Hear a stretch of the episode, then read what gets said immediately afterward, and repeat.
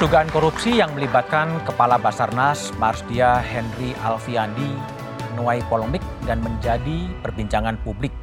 Pasalnya ada kesan tarik-menarik kewenangan penanganan kasus korupsi yang melibatkan perwira TNI ini.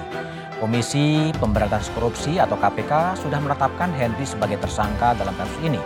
Namun belakangan KPK mengaku kilaf dan meminta maaf pada TNI. Ini dilakukan setelah sejumlah perwira TNI menyambangi gedung Komisi Anti Rasuah ini.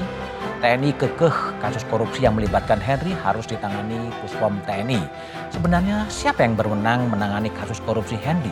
Dan apakah ada garansi Puspom TNI akan profesional dalam menangani kasus dugaan korupsi yang melibatkan perwira TNI? Inilah satu meja di forum, siapa berwenang adili korupsi anggota TNI?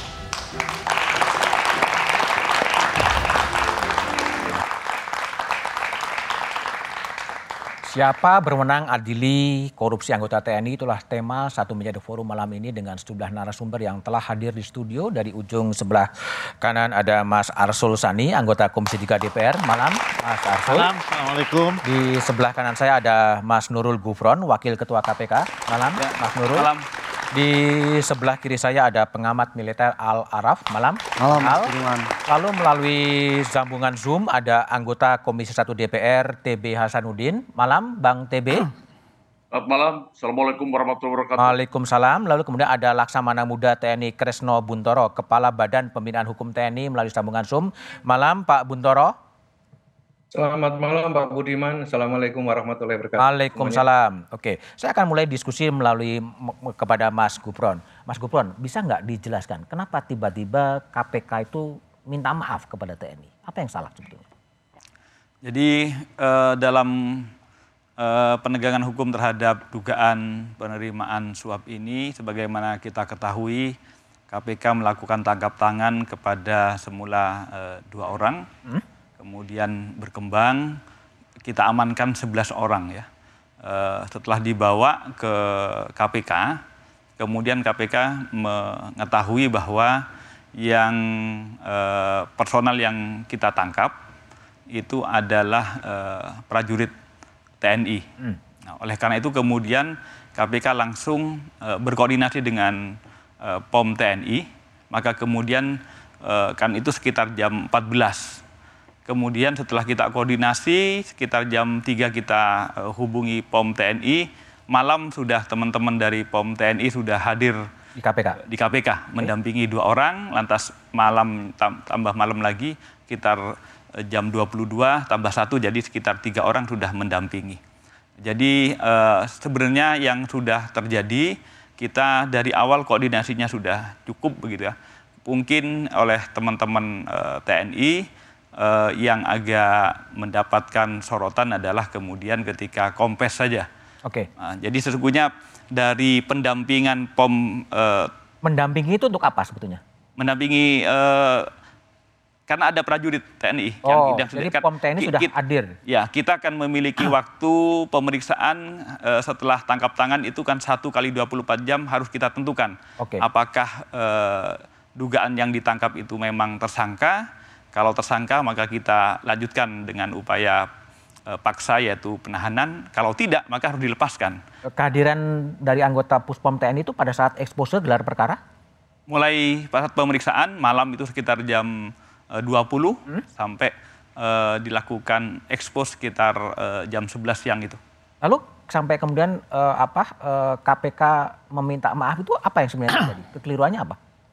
Uh, yang kemudian sebagaimana kita ketahui bersama, uh, kemudian uh, teman-teman uh, dari POM TNI itu datang ke KPK menyampaikan bahwa yang berwenang untuk melakukan apa penyidikan, penuntutan dan mungkin nanti sidangnya adalah POM TNI begitu. Intinya begitu yang di, disampaikan. Dalam gelar perkara sudah disampaikan bahwa yang berwenang adalah sebenarnya Puspom TNI, tapi kemudian tiba-tiba ada kompres pes dari pimpinan KPK yang mengatakan bahwa Kabasarnas anggota TNI sebagai tersangka. Yang terjadi di mana sebetulnya itu? Sebenarnya pada saat eh, apa ekspos sudah di, disampaikan bahwa eh, secara material, nah, secara material eh, lima orang tersebut adalah memenuhi syarat untuk kemudian ditersangkakan. Tetapi karena wilayah uh, sipilnya KPK itu adalah untuk yang tiga orang, maka kemudian ditegaskan juga sebenarnya untuk yang dua orang yang untuk personal TNI kita limpahkan kepada POM TNI untuk menindaklanjutinya, yaitu proses penyidikan dan penuntutan lebih lanjut. Oke, baik. Jadi uh, Pak Krisno, jadi kalau menurut penjelasan dari uh, Mas Gufron, sebenarnya Puspom TNI sudah dilibatkan sejak awal gitu. Lalu kemudian yang menjadi pangkal keberatan dan kemudian dan Puspom datang ke KPK sebetulnya hanya soal konferensi pers dari pimpinan KPK bahwa Kabasana sebagai tersangka atau apa Pak Krisno sebetulnya? Ya, jadi kami menurut informasi memang apa teman-teman KPK sudah uh, apa, mengajak koordinasi kepada teman-teman Puspom TNI dan kita hadir di sana. Kemudian uh, yang mohon maaf yang agak kita sayangkan itu ketika konferensi pers kemudian oh. menyebutkan apa tersangka kepada letkol APC hmm. dan kemudian apa e, menyebutkan juga Marsda HA sebagai tersangka itu menurut menurut hemat kita itu tidak sesuai dengan apa kesepakatan termasuk prosedur yang biasa kita lakukan uh, ketika bersama-sama dengan KPK. Jadi ketika kita ke kantor KPK ke, pada Jumat siang, hmm itu sebetulnya kita mempertanyakan saja bagaimana mekanisme prosedur okay. uh, eh, penetapan itu yang dituangkan saja sebetulnya. Artinya memang itu semata-mata yang dipersoalkan adalah soal konferensi pers dari pimpinan KPK yang mengumumkan Kabasarnas dan Letkol ABC sebagai tersangka. Gitu Pak Kresno ya sebetulnya. Ya, karena menurut kita itu uh, tidak sesuai dengan hukum acara yang kita pahami, uh, TNI pahami itu aja. Kalau Dan termasuk juga apa uh, sebetulnya kita dengan KPK kan sudah apa bekerja sangat lama hmm? uh, baik itu di dalam proses apa penyelesaian perkara korupsi maupun hal yang lain. Ketika yang lalu-lalu dalam proses penyelesaian perkara itu mohon maaf yang menetapkan itu kita untuk yang okay. militer. Hmm. Jadi semata-mata seharusnya kalau memang ada tersangka dari TNI, kewenangan untuk mengumumkan ya, mengumumkan tersangka itu memang pada Puspom TNI ya. Kira-kira konteksnya begitu Kira-kira ya Pak seperti itu ya. Kira-kira seperti itu. Kalau sekarang Pak Krisno, perkembangan terakhir dari uh, Kabasarnas dan Letkol ABC sampai di mana Pak Krisno? Uh, sebagaimana tadi sudah disampaikan bahwa uh, sudah dilakukan penyidikan dan kemudian penetapan dan kemudian ditindaklanjuti langsung dengan penahanan. Pada saat ini masih pendalaman, eh, mengambil keterangan, termasuk mengecek barang bukti, termasuk kita juga ke KPK untuk mengambil keterangan dari apa tersangka sipil. Dan terima kasih eh, teman-teman KPK membantu proses itu sehingga diharapkan penyelesaian perkara ini akan dengan cepat bisa selesai. Kalau dari sisi perspektif TNI, Pak Kresno, ini kan apa nah, e, ketika OTT dilakukan itu kan Pak Kabasana kan sudah memasuki usia pensiun. Tapi yang dilihat oleh TNI adalah ketika kejadiannya terjadi masih prajurit aktif gitu ya, Pak Kresno ya? Iya, iya, iya. Jadi kita mengenal masalah tempus delicti. Jadi ketika prajurit aktif melakukan tindak pidana, maka dia tunduk pada mekanisme sistem uh, peradilan uh, militer. Pak Krisno tadi siang kabarnya Ketua KPK Firly bertemu dengan Panglima TNI juga membicarakan. Ya saya kira saya kira itu akan hal yang bagus ya. Jadi apa eh, Ketua KPK datang ke Panglima eh, mungkin apa ada kesalahan, ada sedikit tensi dengan hadir mengad, apa bertemu saya kira tensi antara KPK dan TNI tidak ada lagi. Dan saya kira ini juga akan berimbas pada percepatan penyelesaian perkara yang sedang kita tangani. Oke, baik. Alaraf, gimana Anda lihat sampai iya. kemudian KPK minta maaf iya. kan kemudian eh, apa kemudian diumumkan juga bahwa Kabasana sebagai eh, tersangka oleh oleh Puspom TNI. Apa yang sebenarnya terjadi di situ? Ya, pertama menurut saya KPK tidak perlu minta maaf. Tidak perlu. Penanganan ini karena KPK memiliki otoritas yang penuh dalam mengungkap satu kejahatan korupsi hmm. dengan landasan hukum yang kuat kita bisa melihat pertama adalah berbasis pada Undang-Undang 3197 tentang peradilan militer sendiri, KUHAP, dan juga Undang-Undang KPK. Di dalam satu kejahatan yang terjadi baik itu misalkan salah satu ada korupsi, kalau pelaku itu tunduk dalam yurisdiksi peradilan umum dan peradilan militer, dalam arti pelakunya adalah pelaku sipil dan pelaku militer, maka proses peradilannya harus dilakukan melalui peradilan umum.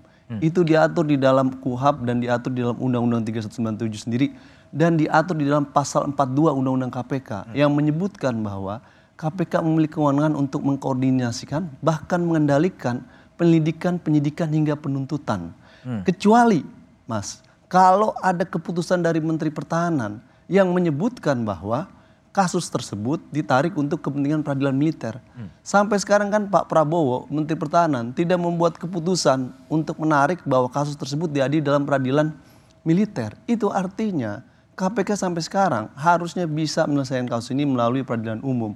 Tidak ada yang salah dalam proses yang dilakukan oleh KPK kalau basisnya berdasarkan Undang-Undang Peradilan Militer 3197, Undang-Undang KPK eh, sendiri bahkan KUHAP. Jadi menurut saya demi menegakkan konstitusi dengan dasar azas prinsip persamaan di hadapan hukum, siapa pun dia, warga negara di Indonesia, tidak mengenal status sosialnya, baik dia presiden, baik dia menteri, baik dia anggota DPR, baik dia wartawan ataupun dia anggota TNI aktif sendiri. Harus ke peradilan umum. Harus diadili dalam persamaan di hadapan okay. hukum dan dalam peradilan umum yang sama. Itu prinsip dasar dalam konstitusi. Oke, okay.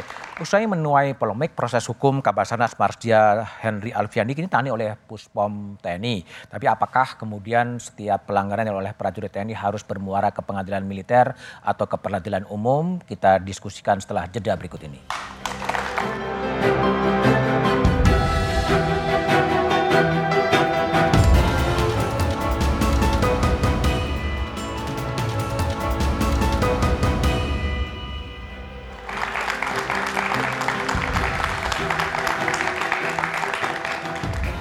Masih bersama saya Budiman Tanturjo di satu meja The Forum. Mas Arsul, saya ya. ingin tanya dalam perspektif Mas Arsul sebagai Komisi 3 yang mengawasi KPK. Ya. Ini sampai terjadi apa ya polemik di ruang publik sampai kemudian KPK meminta maaf kepada TNI dan menimbulkan tafsir. Sebetulnya menurut evaluasi Mas Arsul apa yang sebenarnya terjadi di sini? Saya melihatnya adalah bahwa kalau soal meminta maafnya ya ada orang yang menilai itu berlebihan, tetapi bagi saya itu bukan hal besar sebetulnya hmm. ya. Jadi saya tidak ingin memperdebatkan apakah perlu minta maaf atau tidak. Tapi ini sebuah kasus hukum karena itu kita harus lihatnya dari ketentuan hukum mas ya. Jadi saya melihat paling tidak harusnya ada empat undang-undang yang kita lihat secara bersamaan ya tidak secara sektoral dari kacamata masing-masing. Pertama tentu kita harus lihat undang-undang KPK yang kedua kita harus lihat Undang-Undang TNI nomor 34 tahun 2004 dan yang ketiga Undang-Undang Peradilan Militer 31 tahun 97 serta ini semua itu dikoneksikan di dalam KUHAP. Nah, kenapa kita harus melihat KUHAP Undang-Undang nomor 8 tahun 1981? Karena di dalam Undang-Undang KPK tidak diatur kalau terjadi peristiwa korupsi yang koneksitas, ada orang sipil dan ada orang militernya itu nggak diatur. Maka karena nggak diatur harus lihat kepada KUHAP. Hmm. Nah dalam konteks pertanyaan Mas Budiman tadi yang saya lihat ya, memang KPK ada offside-nya. Offside? Ya, offside. Gimana Ibarat main bola itu.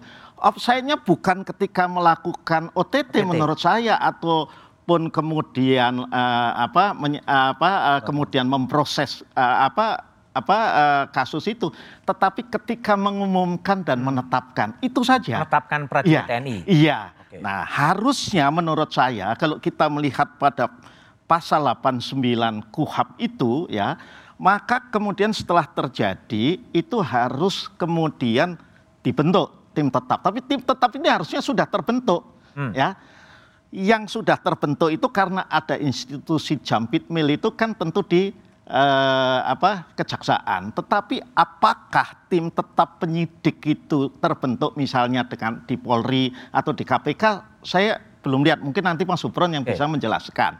Nah kalau kita mengacu pada pasal 89 KUHAP itu, maka yang berhak menetapkan ya ya yang berhak menetapkan sebagai tersangka itu adalah tim tetap itu. Tim oh. tetap itu terdiri dari siapa? Penyidik dalam hal ini menurut saya penyidik KPK dan Puspom sebagai hmm. penyidik militer plus auditor atau auditor tinggi militer itulah yang menetapkan hmm. ya dan kemudian seperti yang Al sampaikan arah peradilannya itu nanti pada prinsipnya kalau kita mengacu apalagi pada uh, apa uh, pasal 65 Undang-Undang TNI walaupun ini belum operasi penuh ya karena ada pasal 67 itu adalah arah peradilan umum umum ya bukan militer Oke. Tapi kalau yang sekarang kita baca ini mudah-mudahan bacaan saya salah hmm. ya.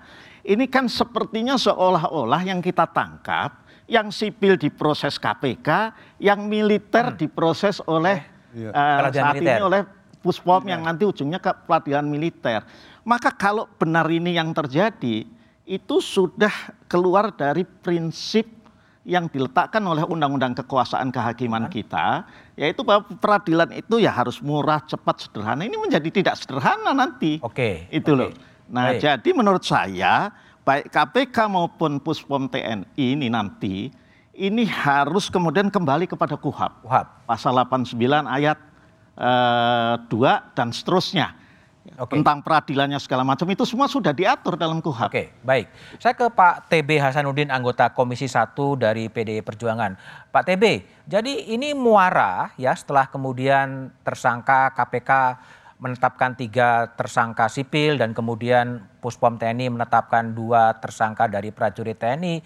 Ini arahnya kepada koneksitas atau arahnya kepada peradilan militer kalau yang apa dinilai oleh Pak TB? Begini, saya akan mencoba menjelaskan dulu tentang status prajurit TNI yang ada di lembaga sipil. Oke. Okay. Ya. Dalam pasal 7 Undang-Undang Nomor 34 Tahun 2004 itu tentang tupoksi TNI clear ya. Ada yang namanya operasi militer selain, selain perang. perang. Hmm. Di situ ada 14 item dan nomor 13 itu adalah tertulis tercantum begini, membantu pencarian dan pertolongan dalam kecelakaan hmm. dalam kurung search and, and rescue. rescue. Oke, atas dasar undang-undang itulah pemerintah kemudian membentuk sebuah badan ya dengan kepres namanya Basarnas. Begitu. Nah, penempatan prajurit TNI aktif di Basarnas sudah sesuai dengan aturan perundang-undangan. Oke. Okay. Jadi tidak perlu dievaluasi lagi seperti yang disampaikan oleh Bapak Presiden ya. Hmm. Yang perlu dievaluasi itu adalah tadi sistem koordinasinya. Hmm. Ya, oke. Okay. Saya ingin menjelaskan juga tentang pasal 65 ya. dari Undang-Undang TNI. Undang TNI. Ya. Ya, terutama ayat 2. Pe prajurit dalam ini prajurit TNI aktif tunduk kepada kekuasaan peradilan militer dalam hal pelanggaran hukum pidana militer dan tunduk kepada kekuasaan peradilan umum dalam hal pelanggaran hukum pidana umum yang diatur dengan undang-undang. Oke, belum selesai ya. Karena waktu itu saya juga ikut ya atas nama pemerintah membentuk undang-undang ini ya undang-undang tentang TNI jadi saya masih hafal situasi waktu itu ada pro dan kontra tentang tentang pelanggaran umum itu untuk prajurit TNI itu pro dan kontra. Ada yang di umum atau di peradilan militer. Akhirnya lahirlah pasal 74 ya ayat 2. Selama undang-undang peradilan militer yang baru saya ulangi lagi, yang baru belum dibentuk tetap tunduk tetap tunduk pada ketentuan Undang-Undang Nomor 31 Tahun 1097 jadi Pak TB, kalau penjelasannya begitu, kalau menurut Jenderal TB, apa eh, yang berwenang sekarang siapa? Untuk mengadili apa? Eh, sekarang uh, belum ada undang-undang yang baru mengatur okay. kepada 74 berarti ya berarti untuk tindakan pidana umum maupun tindakan pidana militer untuk prajurit TNI aktif itu tetap ya, di peradilan militer di peradilan militer. Begitu. Nah, saya akan menambahkan soal OTT. Ya, ya saya berdasarkan pengalaman saja. Bukan OTT, tapi saya sebut tanpa O, TT sajalah. Tangkap ya. tangan. Tangkap tangan. Katakanlah terjadi begini. Di sebuah pasar Ya. ada copet. Lalu ditangkap.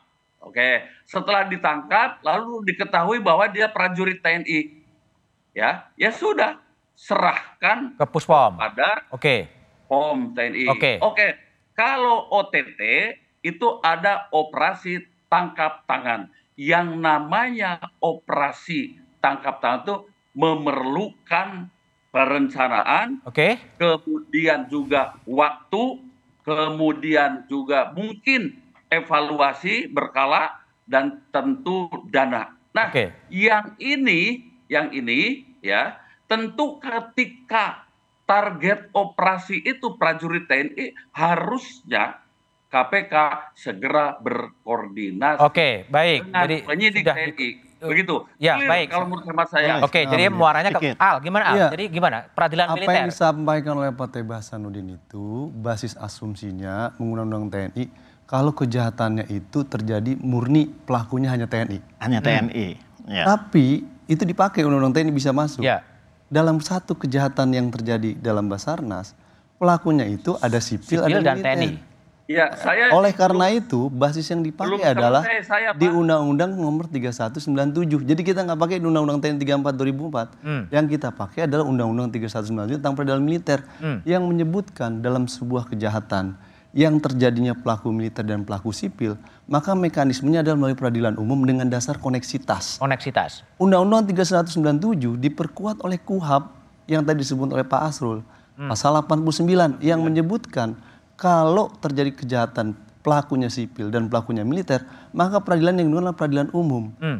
Ditegaskan juga hanya akan bisa koneksitas itu di dalam peradilan militer kalau ada keputusan Menteri Pertahanan, pengecualian gitu. Sampai sekarang kan nggak ada keputusan Menteri Pertahanan untuk menarik kasus tersebut ke dalam peradilan militer. Militer. Artinya yurisdiksinya tetap berlaku undang-undang peradilan militer, eh undang-undang peradilan militer untuk menarik ke dalam peradilan umum, Mas. Bukan di dalam peradilan militer proses ini. Nah, KPK lalu kemudian memperkuat di dalam pasal 42-nya yang menyebutkan bahwa KPK memiliki kewenangan mengkoordinasikan Oke. dan juga mengendalikan, Mengendalikan. dari proses Ya. penyidikan, penyidikan hingga penuntutan dalam perkara yang pelakunya sipil dan militer.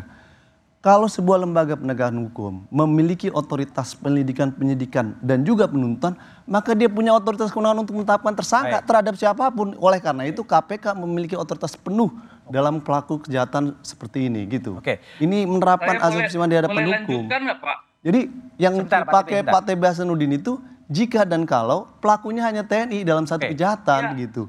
Baik, baik. Karena sebentar. saya belum selesai menjelaskannya. Ya sebentar Pak TP di segmen berikutnya bisa dijelaskan menanggapi Al Araf ya. Jadi bagaimana kalau versi Pak TB Hasanuddin dan juga nanti Pak Kresno eh, setelah jeda berikut ini.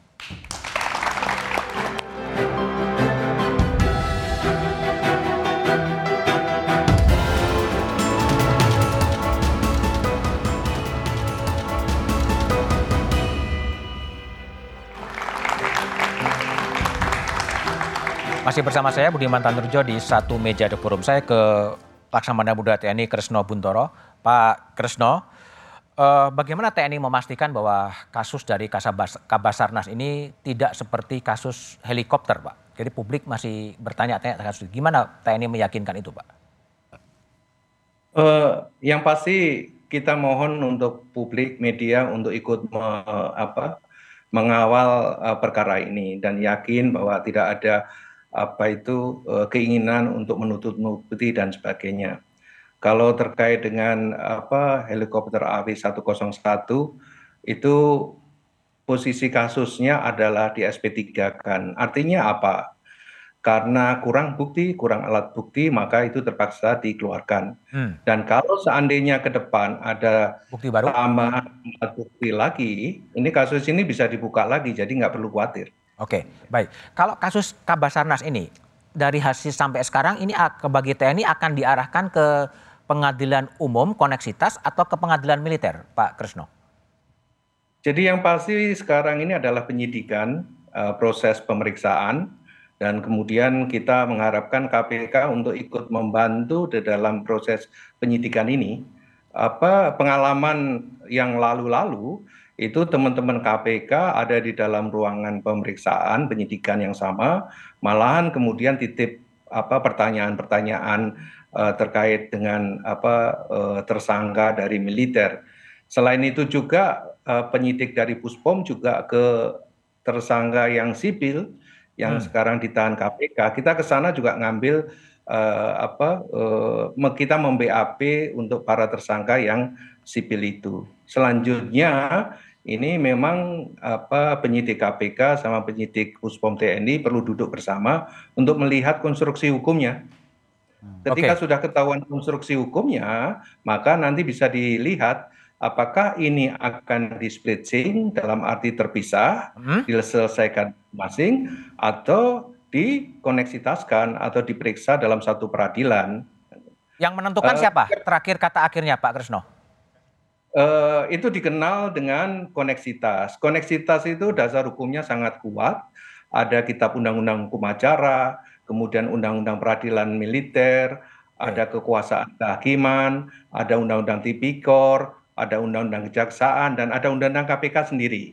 Salah satu contoh adalah bahwa pasal 16 Undang-Undang 48 2009 kekuasaan kehakiman menyebutkan bahwa untuk perkara koneksitas memang di peradilan umum. Oke. Okay. Kecuali kecuali dalam keadaan tertentu uh, menurut keputusan Ketua Mahkamah Agung perkara itu harus diperiksa dan diadili di pengadilan dengan lingkungan peradilan militer. Oke, Jadi baik.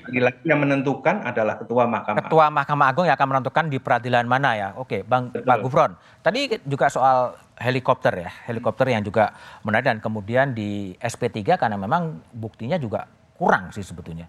Ini juga kekhawatiran dari KPK juga kalau ditangani nanti akan ada kekurangan bukti lagi dalam kasus Kabasarnas? Jadi prinsipnya sebenarnya bagi KPK kasus ini tentu harapannya uh, tuntas semuanya ya. Lima tersangka itu tuntas semuanya. Apakah eh, KPK, kemudian Puspom, tadi disampaikan split, ataukah kemudian dikoneksitaskan, itu adalah proses. Tentu harapannya sebagaimana juga disampaikan oleh uh, Bang Asrul, uh, harapannya proses peradilan itu bukan hanya urusan tentang cepat, uh, sederhana dan biaya ringan, Cuma yang penting adalah sebagaimana ditanyakan tadi, equality before the law. Hmm. Artinya hmm. kalau kemudian diseplit itu memungkinkan akan berbeda. Hmm. Nah, kalau disatukan itu tentu kemudian pasti penghukumannya namanya oleh oleh majelis yang sama sehingga penghukumannya akan lebih lebih equality bisa lebih. Kalau harapan KPK di pengadilan mana?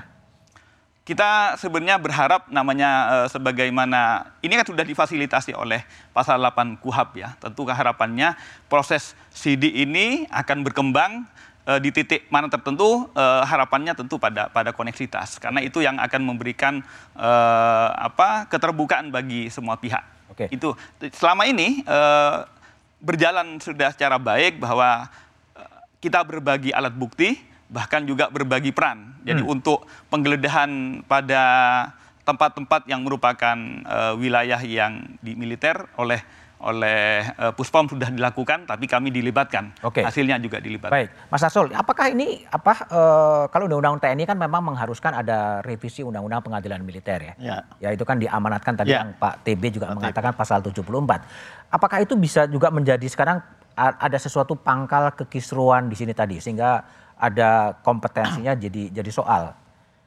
Ya, uh, pertama kalau kita melihat dari sisi satu cita hukum hmm. yang ada di Undang-Undang TNI itu sendiri. Cita hukumnya adalah kalau ada tindak pidana yang itu bukan tindak pidana militer, meskipun itu melibatkan oleh militer, maka diadili di peradilan umum. Itu kan cita hukum yang kebetulan belum bisa menjadi operasional karena belum uh, direvisi undang -undang atau belum diganti undang-undang peradilan militernya. Nah, yang kedua, saya kira ini juga di ditegaskan juga di dalam kuhap yang tadi saya sebutkan. Nah, saya ingin apa merespon yang disampaikan Pak Ufron itu tadi. Menurut saya itu bukan lagi harapan KPK, iya. itu ketentuan hukum yang ada di dalam iya. KUHAP bahwa iya. ini harus ditangani oleh koneksitas. Jadi hemat saya Mas Budiman ya, oke okay lah, karena ini katakanlah saya menduga belum ada tim tetap ini hmm. penyidik bersama antara KPK dengan TNI untuk menghadapi kasus-kasus semacam ini, sehingga koneksitasnya akan memerlukan waktu.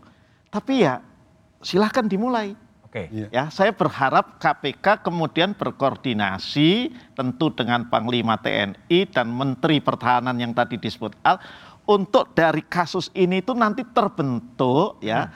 tim tetap penyidik dalam konteks koneksitas. Jadi artinya ada pelajaran yang bisa kita ambil ini.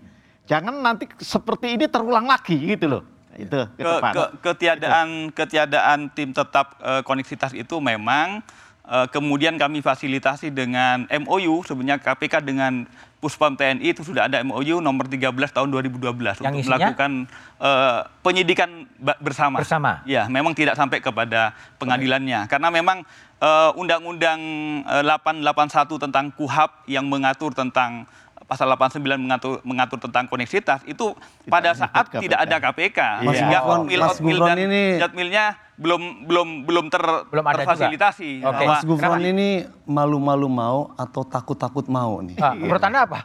Dua-duanya kayaknya. Malu takut, takut mau juga. Takut-takut mau juga okay. itu. Sebenarnya narasinya adalah equality before the law, hmm. asas di hadapan hukum. Basisnya harusnya peradilan umum dengan dasar koneksitas. Yeah. Basisnya lagi pasal 42 Undang-Undang KPK. Dasarnya lagi KUHAP, balik lagi Undang-Undang Militer. Tapi jadi takut-takut mau gitu. Sehingga ujung akhirnya harapan. Padahal ini kewenangan dia untuk menindak, bukan harapan lagi kata Mas Arsul harus dilakukan. Baik, memang ada juga suatu pertanyaan setelah Presiden Jokowi mengatakan akan mengevaluasi posisi TNI di jabatan sipil. Tapi bagaimana jalan keluarnya setelah jeda berikut ini?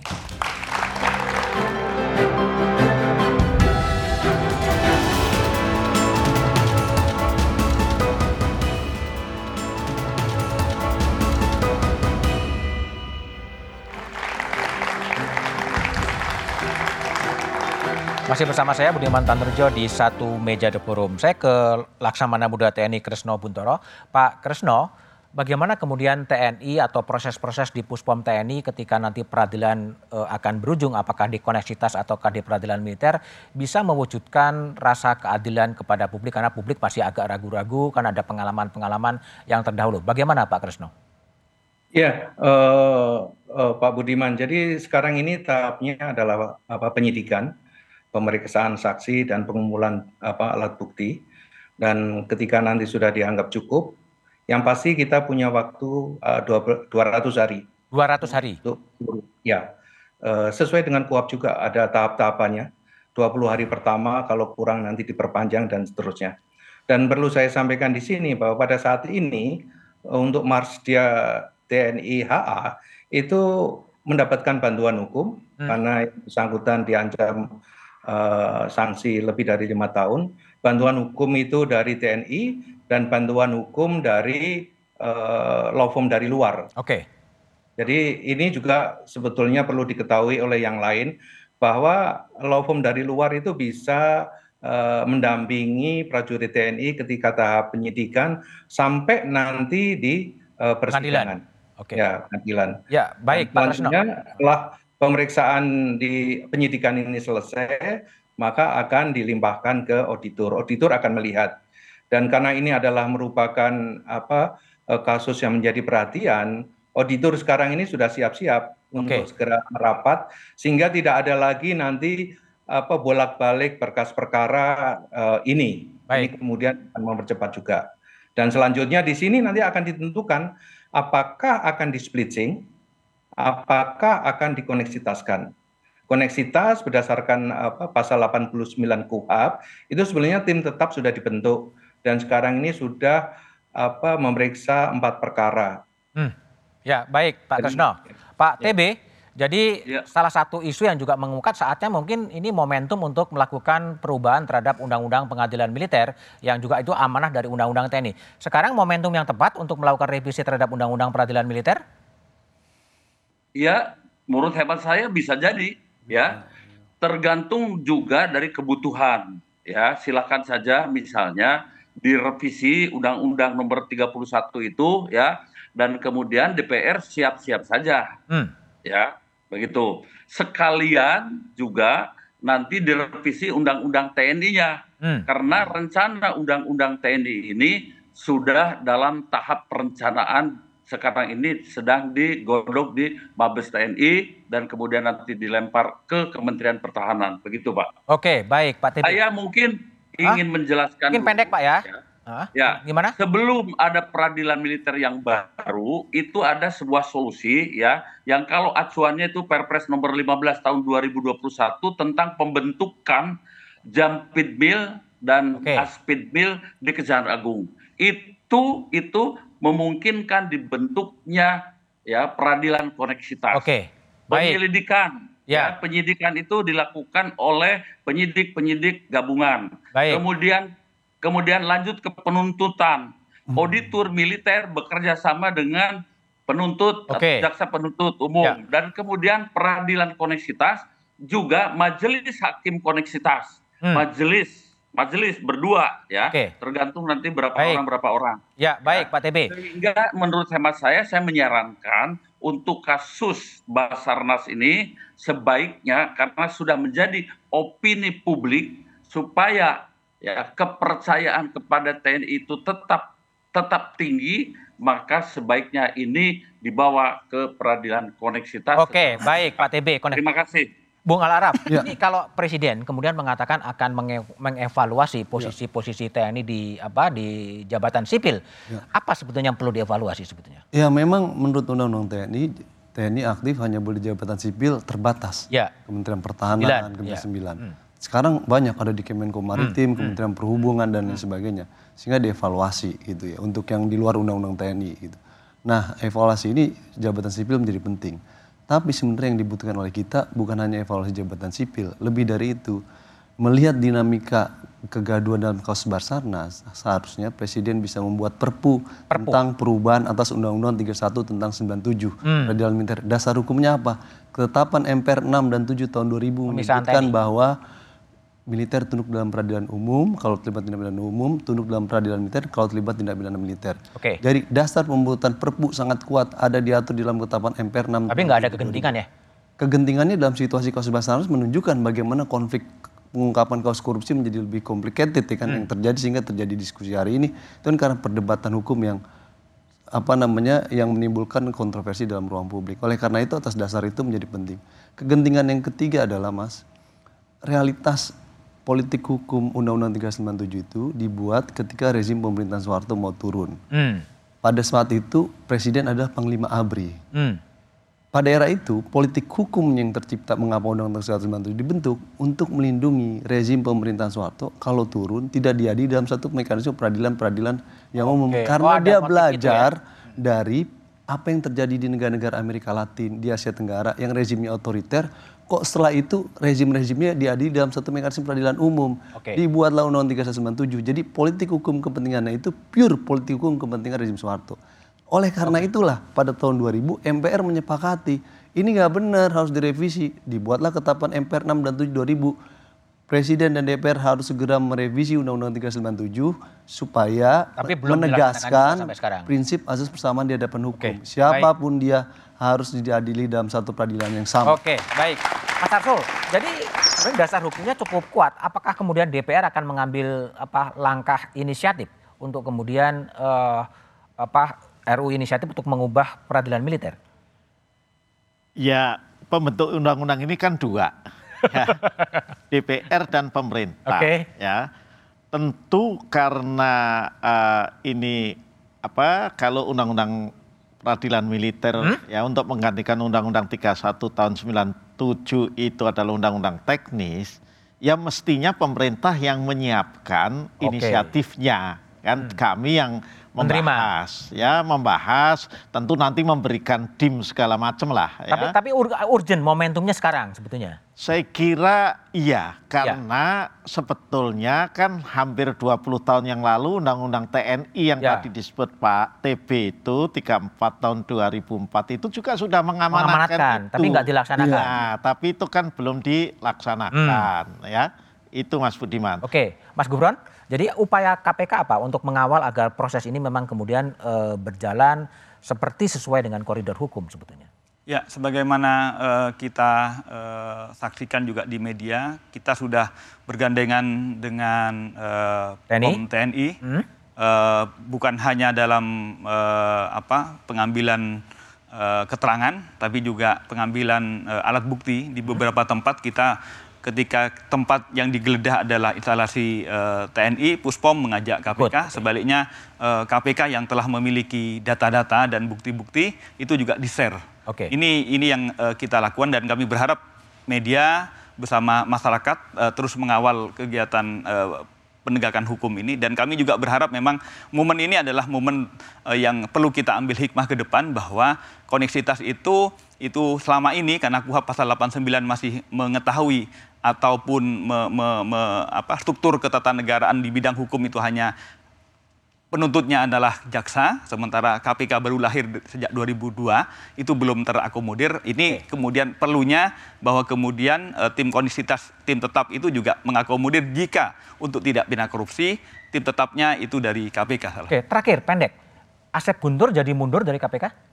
Eh, beliau secara gentle memang eh, me- me- me- apa, menyerahkan surat per- pengunduran diri eh, dan KPK segenap pimpinan eh, menyepakati untuk menolak permohonan eh, pengunduran diri tersebut. Dan Asep Guntur tetap berada di tugas di KPK Tet- sekarang? Tetap sebagai eh, direktur penyidikan sekaligus juga PLT penindakan. Oke, baik Mas Asul terima kasih, Mas Gufron terima kasih, Mas Alarab. Orang kaya Asep Guntur jangan mundur. Jangan Dia mundur. dibutuhkan di KPK. Oke. Namanya Guntur. Oke, Pak eh, Kresno terima kasih, Jenderal TB terima kasih telah bergabung di satu meja di forum.